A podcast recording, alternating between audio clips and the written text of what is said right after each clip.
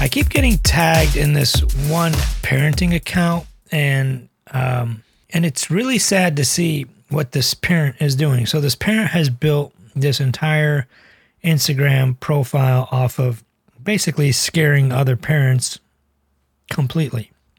You know, they're they're living their lives basically afraid of food, all kinds of food. They're afraid of red dye, they're afraid of seed oils, they're afraid of you know, slightly process this and unprocess that and you know, they're afraid of different kinds of oats. Like if you're going to feed your kids a banana, make sure it's this super expensive, you know, $30 banana. If you're going to feed your kids oatmeal, make sure it's this super expensive, non GMO, non organic, like whatever, you know, 15 different things on the label to say that it's okay and safe for children. I mean, this is a horrific way um, of living your life.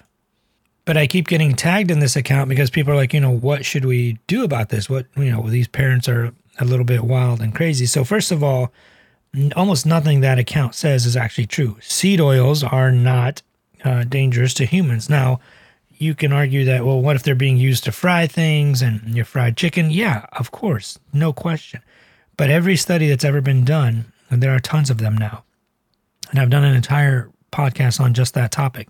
But every study that's ever been done on seed oil shows that substituting out um, butter, fat, ga- tallow, ghee, all of that, and switching to a liquid seed oil, a vegetable oil, actually improves human outcome. So the human outcome trials have all shown benefit um, with quote unquote vegetable oil or seed oil. So that's not a question. This account um, appears to be just scaring people for no reason, and they're they're anti everything. I mean, basically, if you watch this account, they're like, we use butter and beef tallow and like basically the equivalent of lard um, and all of that to fry and cook our food. Like, first of all, why do you need to use any of that? Just use some olive oil.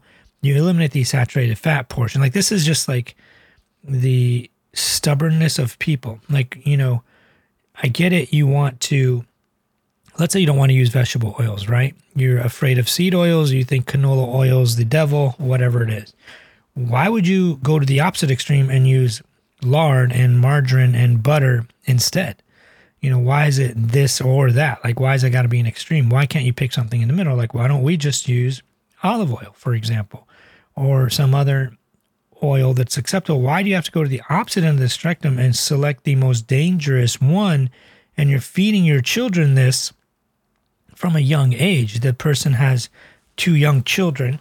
You see them in her videos, and she's basically getting her children accustomed to eating everything fried and cooked in butter um, and beef tallow and like you know all these dangerous high saturated fat oils based on no understanding and no competence um, that's the thing if there if there was evidence that showed that this was beneficial or at least not harmful fine but there are mountains of evidence now showing that butter bacon lard margarine beef tallow coconut oil, you know, all of these saturated fats are incredibly harmful to humans.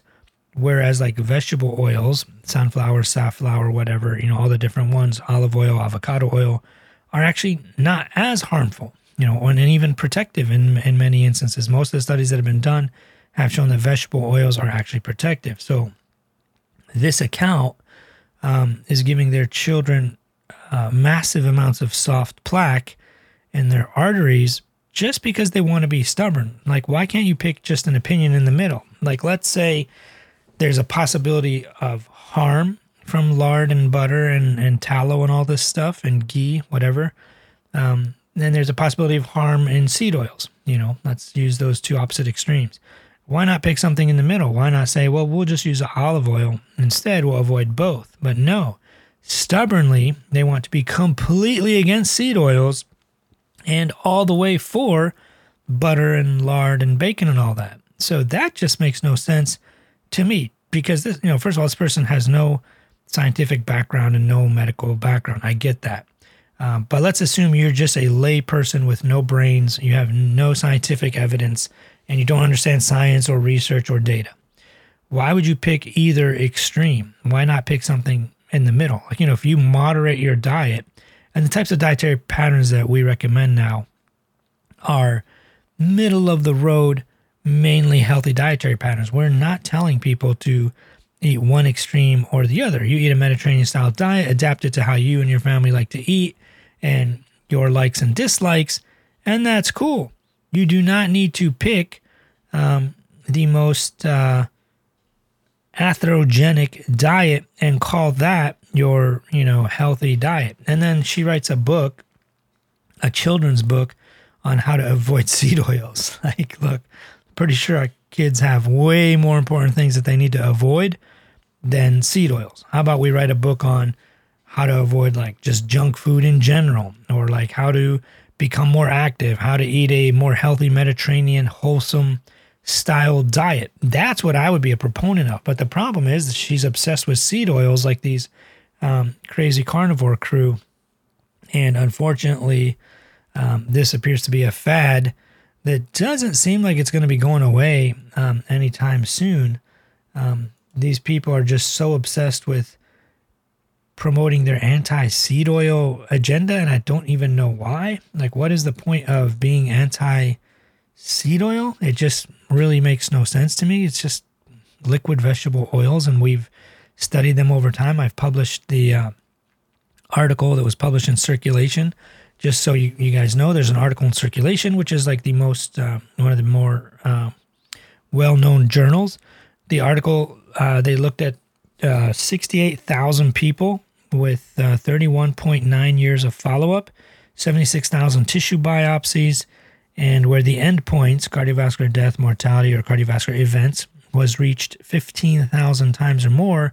And they found that seed oils were cardioprotective compared to when you ate um, saturated fat or the other stuff, you know, ghee, butter, lard, margarine, all that stuff that she's recommending. So it makes no sense to me why somebody would be promoting something that the overwhelming amount of evidence is um, says not to do it, but they just want to do it out of stubbornness or just plain not knowing anything. You know, it's really hard to know why they're so pro uh, seed oil, but uh, I think a lot of it has to do with that's their gig. You know, we're going to be anti seed oil, we're going to sell a lot of books and sell a lot of whatever, and that's our thing, which is fine. Um, it's just kind of an odd battle uh, to be fighting. So, anyways, if you want more awesome advice, uh, follow me in my podcast. Leave some awesome reviews. I'm never going to leave, I'm never going to put any ads on here. And we will talk next time. Peace.